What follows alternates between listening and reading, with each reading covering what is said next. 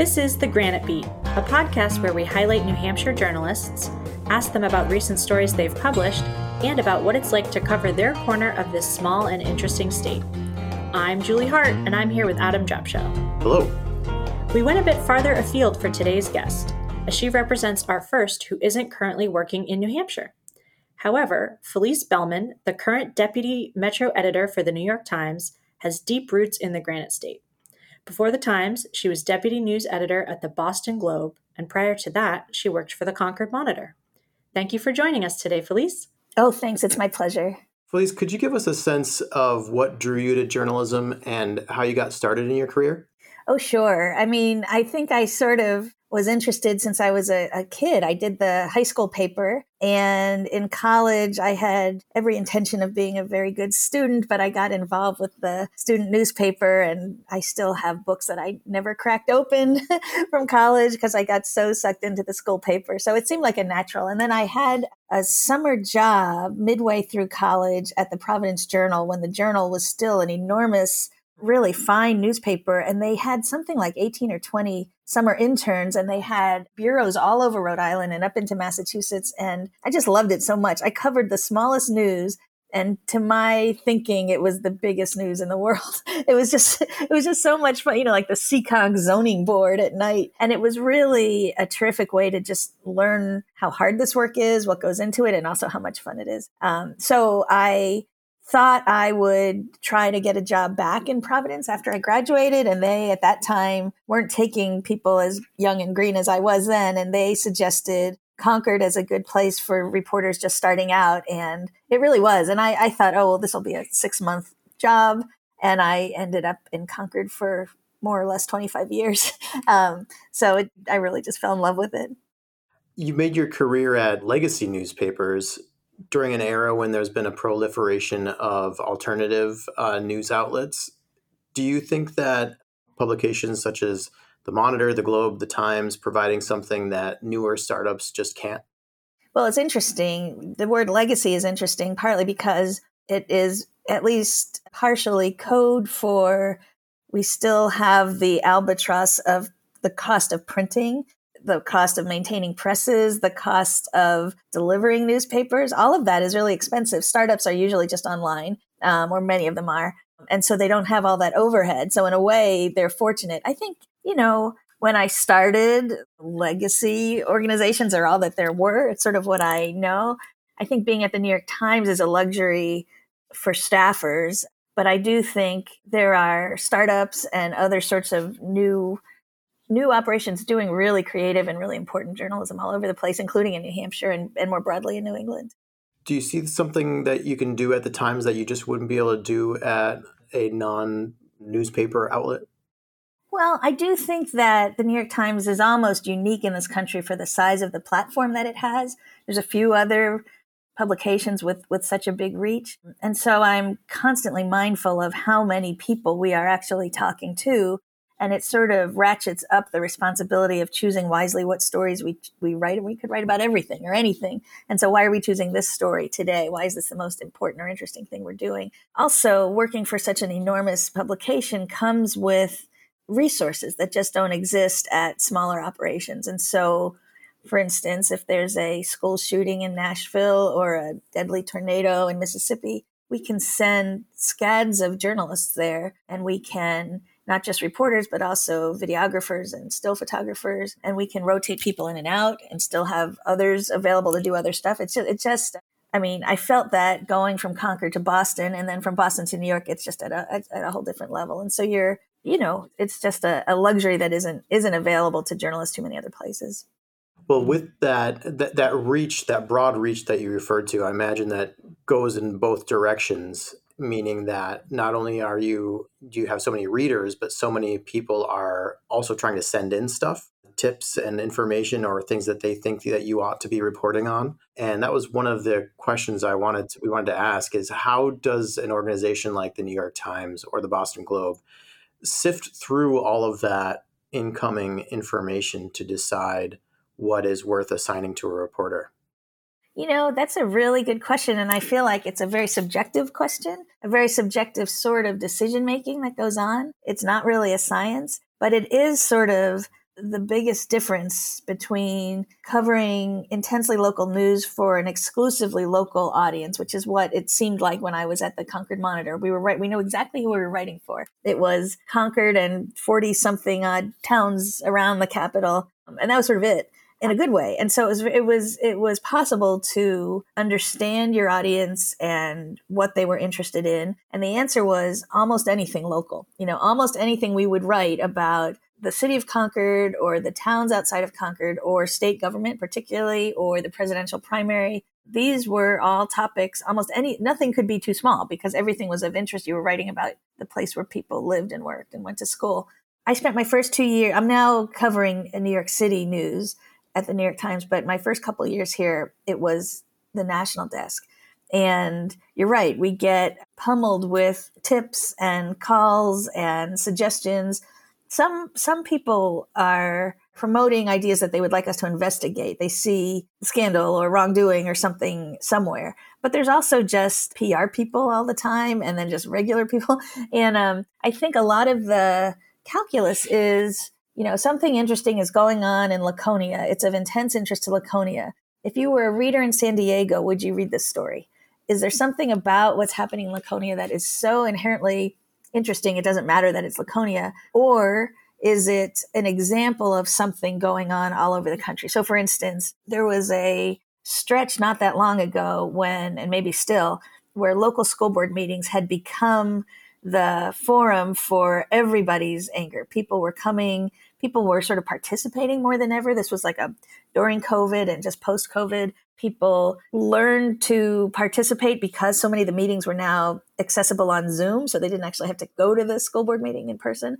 But then people started coming in person. And I think the meetings in lots of places all over the country became really rancorous. It started out being about people questioning COVID restrictions for being too onerous or not rigid enough.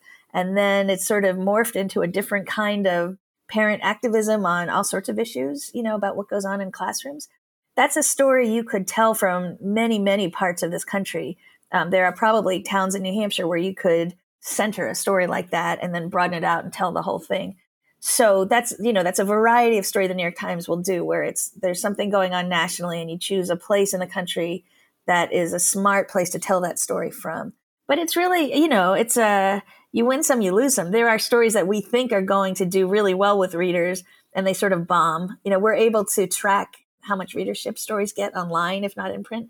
Some and sometimes we have a good idea for why things do well, and sometimes it's a little bit mysterious. There must be a tension in that, though. I, I imagine that there must be stories that you must feel that if the Times doesn't publish it, no one will. So therefore, the sort of a um, from a philosophical perspective, you might make the argument that you should do that story regardless. But then there's also the more practical side that would say, we need to be publishing stories that have that resonate with readers. How, is that a tension that you feel in, in in that making that decision? Yeah, that definitely is. And I think there are some stories that we feel a sense of mission and obligation on, regardless of whether we think it's going to draw jillions of readers. One example of this is there's a reporter on the Metro staff at the Times who has done the most excellent reporting on abuses within the jail complex at Rikers Island. She's terrifically well sourced. She's got sources among incarcerated people, among the guards, among the union, among the bureaucracy. She's written an awful lot about it. Some of those stories are sensational and do very well with readers, but not all of them. And I think we do them because it's a it's a real public interest or concern about you know how how we treat the people we lock up behind bars. And so we're going to do those stories regardless of whether the whole country is going to read them or not. It feels like just a real this is this is part of our, our mission. There's other sorts of stories like that too, where the audience may be we know going in it's going to be small, but it feels important for that small audience. And I think it's just a balance. And you know, I feel like almost any newsroom is going to be weighing decision making like that at some level. What makes it a little bit easier here is that we've got really generous staffing, and so we can do more than one or two or three things all at once. And I think that's that's not true of smaller places. I thought your decision to pull poets, poets laureate during the uh, pandemic was particularly inspired. Could you tell us how that particular story came ab- about? And yeah, also if there's a particular verse that comes to mind.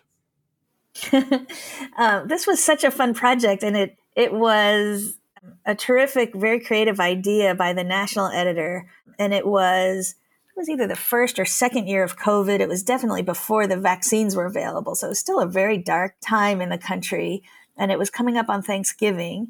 And this editor, who was my boss at the time, is a real poetry fan and knows a lot about poetry. And his, his idea was what if we got in contact with every state poet laureate? There, almost every state has its own poet laureate in addition to the national poet laureate. New Hampshire has one, most most states do. And his thought was, what if we connected with all of them and asked them to write poems about gratitude as it was coming up on Thanksgiving? What what do people still have to be thankful for, even in the midst of a very dark and kind of scary time? And I was initially so skeptical. I mean, what we were asking poets to do was write on a journalistic deadline, like you've got a week to come up with a poem, and write to a word limit, a journalistic word limit. All these poems, we needed them to be short if we were going to get 40 or 50 of them. And I just worried that the poets would sort of look down their noses at this sort of pedestrian thing. They loved it. So they really got into it. I don't know if they were just bored at home because of COVID or they liked the idea of being in the New York Times, but these poets, they almost everybody agreed to participate and they wrote specifically about their state, you know, what we in Rhode Island have to be thankful for, what we in Kansas have to be thankful for. And we learned a lot about poet laureates. Like in some states, they're a really big deal. Like very famous poets get to be the poet laureate. In some states, it's a lifetime appointment. In some states, they come and go every couple of years. Some of them are do really fine poetry. Some of them is is sort of more amateurish. It was all very interesting, and some of the poetry was really wonderful. And then we were able to hire a designer to do beautiful illustrations to go with some of them. I think readers really appreciated it. It was sort of just like a, a nice moment amid such relentlessly bad news at the, at the time. And I also just really appreciated that the New York Times saw itself as a place that could be the host to 50 poems. you know, it's just, it's an, it's not usually what we're, what we're offering our readers, but for the holiday, it's, it seemed nice. Um, I really liked it, and it, it seemed like it got it got um, a lot of uh, appreciation from readers. So it's great. Do you think there's anything to take away from that experience? I guess what I'm asking is, do you see any overlap between poetry and journalism, or to ask it a different way, do you think that journalists could learn something from poets? I do. And in fact, when I was in Concord, when I first started there as a reporter, the editor at the time was Mike Pride, who was the longtime editor. And he's a big poetry lover. And he actually had personal relationships with a lot of the famous poets who made New Hampshire home in the 80s and 90s and beyond. Some of them have, have died since, but some of them are still around. And he would occasionally do like a brown bag lunch for the for the newsroom staff where he would have a poet come and read their work and talk to us about how they did their work. I remember Donald Hall talking about how he never finished revising poems, even when they were already published. And so he had brought a published, one of his published collections of poetry, and he was reading to us, reciting it, and he had a pencil in his hand, and he paused in the middle of it and he crossed something out and he fixed futzed with it. He, it still wasn't quite perfect, even though like it had already sold thousands of copies. And I think Mike's idea was to hear how professional writers in a much different venue approached their art.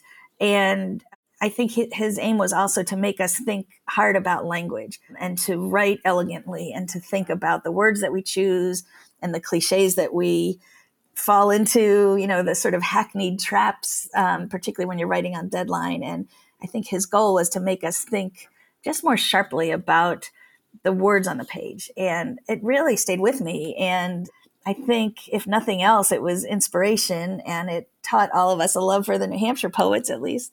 So I, I, I definitely think, you know, you, you know, lovely newspaper writing when you see it because it's not so common, right? But every now and then you'll read something and you think, oh my gosh, I wish I could write like that. And that's what I remember out of these poetry sessions at the Monitor.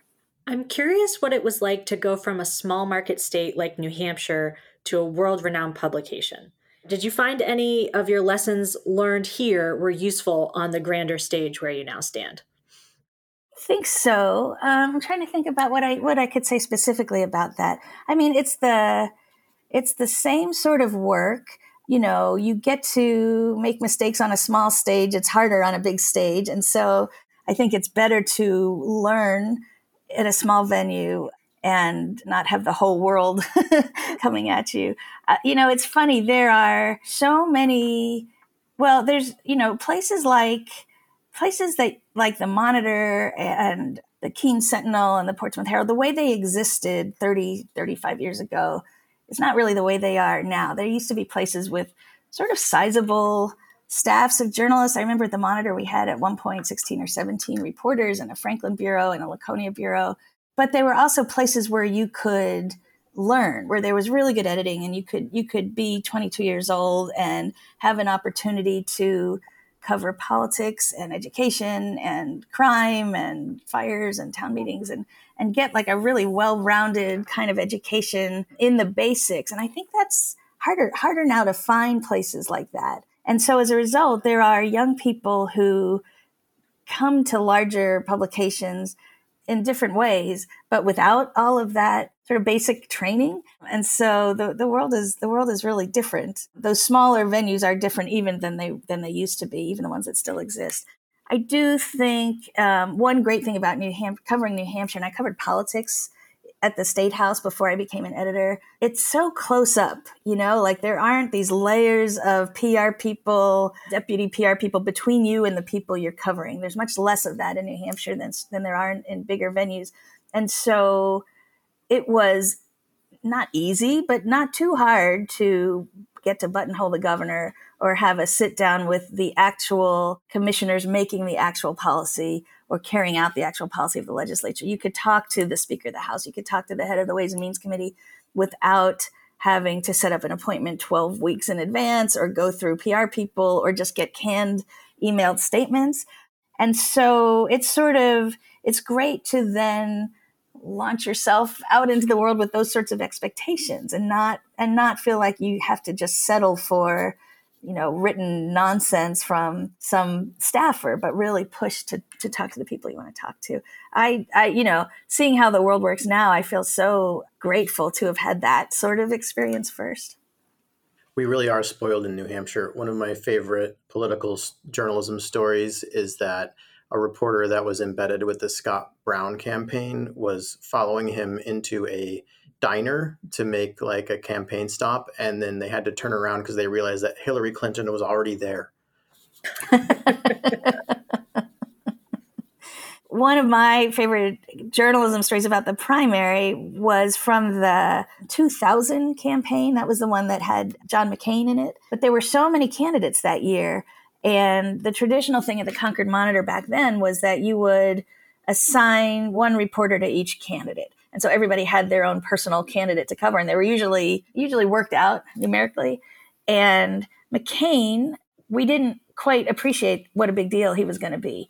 And so we had a very green reporter and we assigned her to cover mccain saving the bigger name candidates like george bush and I think Gore was in the race that year, and I'm trying to remember who the we thought Elizabeth Dole was going to run. So we were we were saving the bigger name candidates for the more more veteran reporters. But anyway, all of a sudden, McCain really took off and caught fire in a way that nobody was anticipating. And I, I do remember having a conversation among the editors like is this reporter that we put on mccain actually going to be able to do it or is she too inexperienced and do we need to yank her off even though we had promised her this opportunity but the most amazing thing happened which is that she just rose to the occasion she willed herself into being a really fine political reporter. She stayed on it and she had like the best experience of her young career back then. And she's now a courts reporter for the Washington Post. But it was just so great. Like, you know, you, you, you can learn quickly if you have to. And New Hampshire, particularly the primary, at least the way it has been up until recently, who knows what's going to happen next. It really, it really provided an excellent opportunity for people who were interested in covering politics. I'm wondering if you have gained any insights from your time at the Globe and now the Times about how news organizations in smaller markets could do better Do you have any advice for us? Oh, well, that's very interesting. You know, the thing that it's it's partly about being in a larger market, but it's partly just how the technology has changed recently. The most amazing thing to me is how we have technology that allows us to learn in real time which stories readers are most interested in and which ones they're not interested in.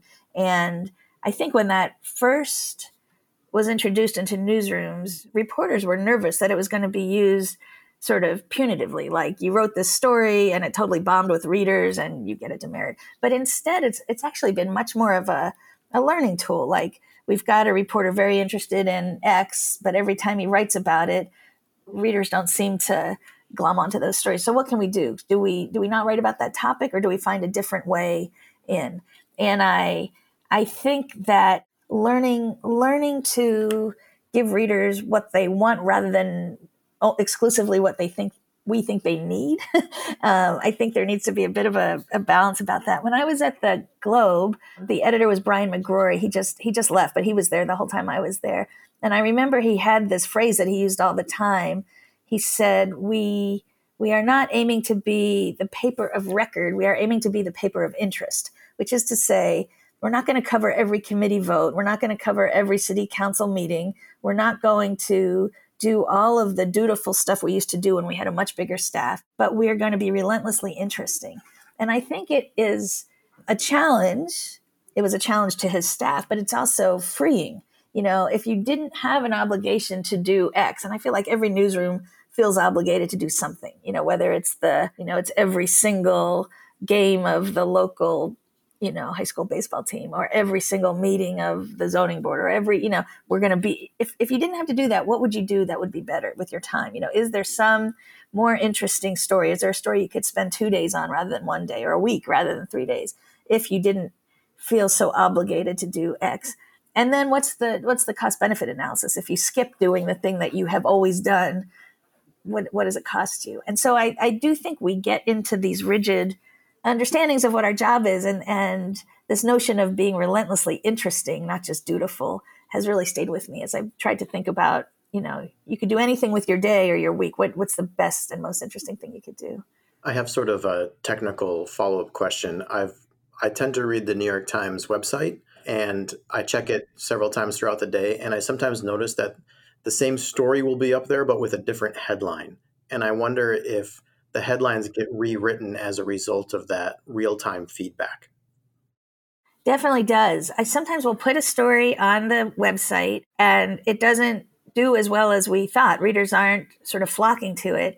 And um, one thing we can do to try to boost its fortunes is to play with the headline. You know, maybe maybe we emphasize the wrong thing or maybe there's a more engaging way to get into it. There's a there's a guy here who's such an excellent headline writer and he often will notice that your story isn't doing as well as it could, and he'll suggest a test. And I don't know if everybody has this technology, but the Times is able to put two different headlines on a story so that half of the readers get one, half get another, and then we see which stories people actually read, which version of it they actually read, and an hour later we'll say, "Oh, this is the better headline," and go with that one. Oh my gosh, that is so. Is it? Um, are the different groups split up geographically, or is it completely random? Like one person logs in from Cincinnati and they get headline A, as the next person logs in from Cincinnati and they get headline B?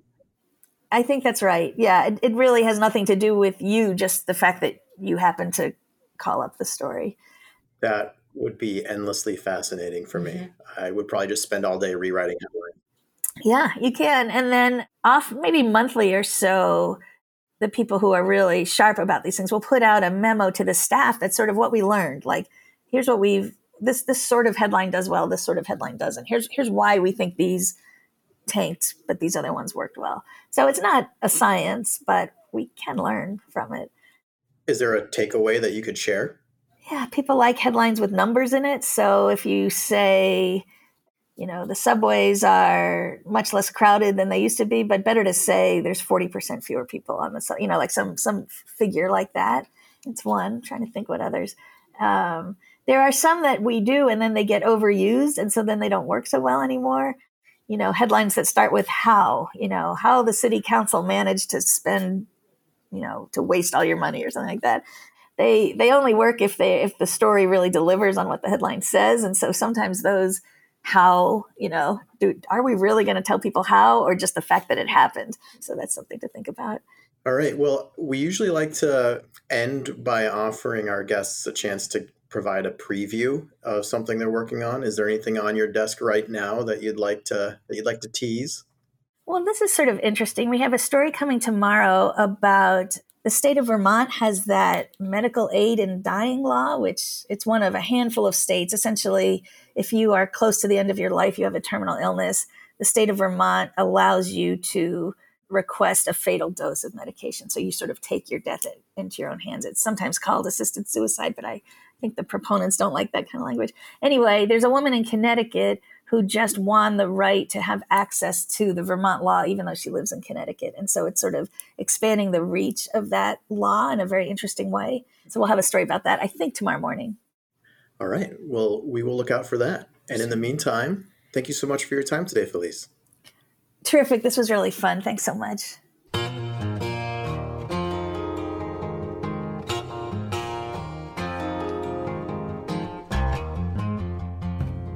The Granite Beat is a project of the Granite State News Collaborative in partnership with the Laconia Daily Sun.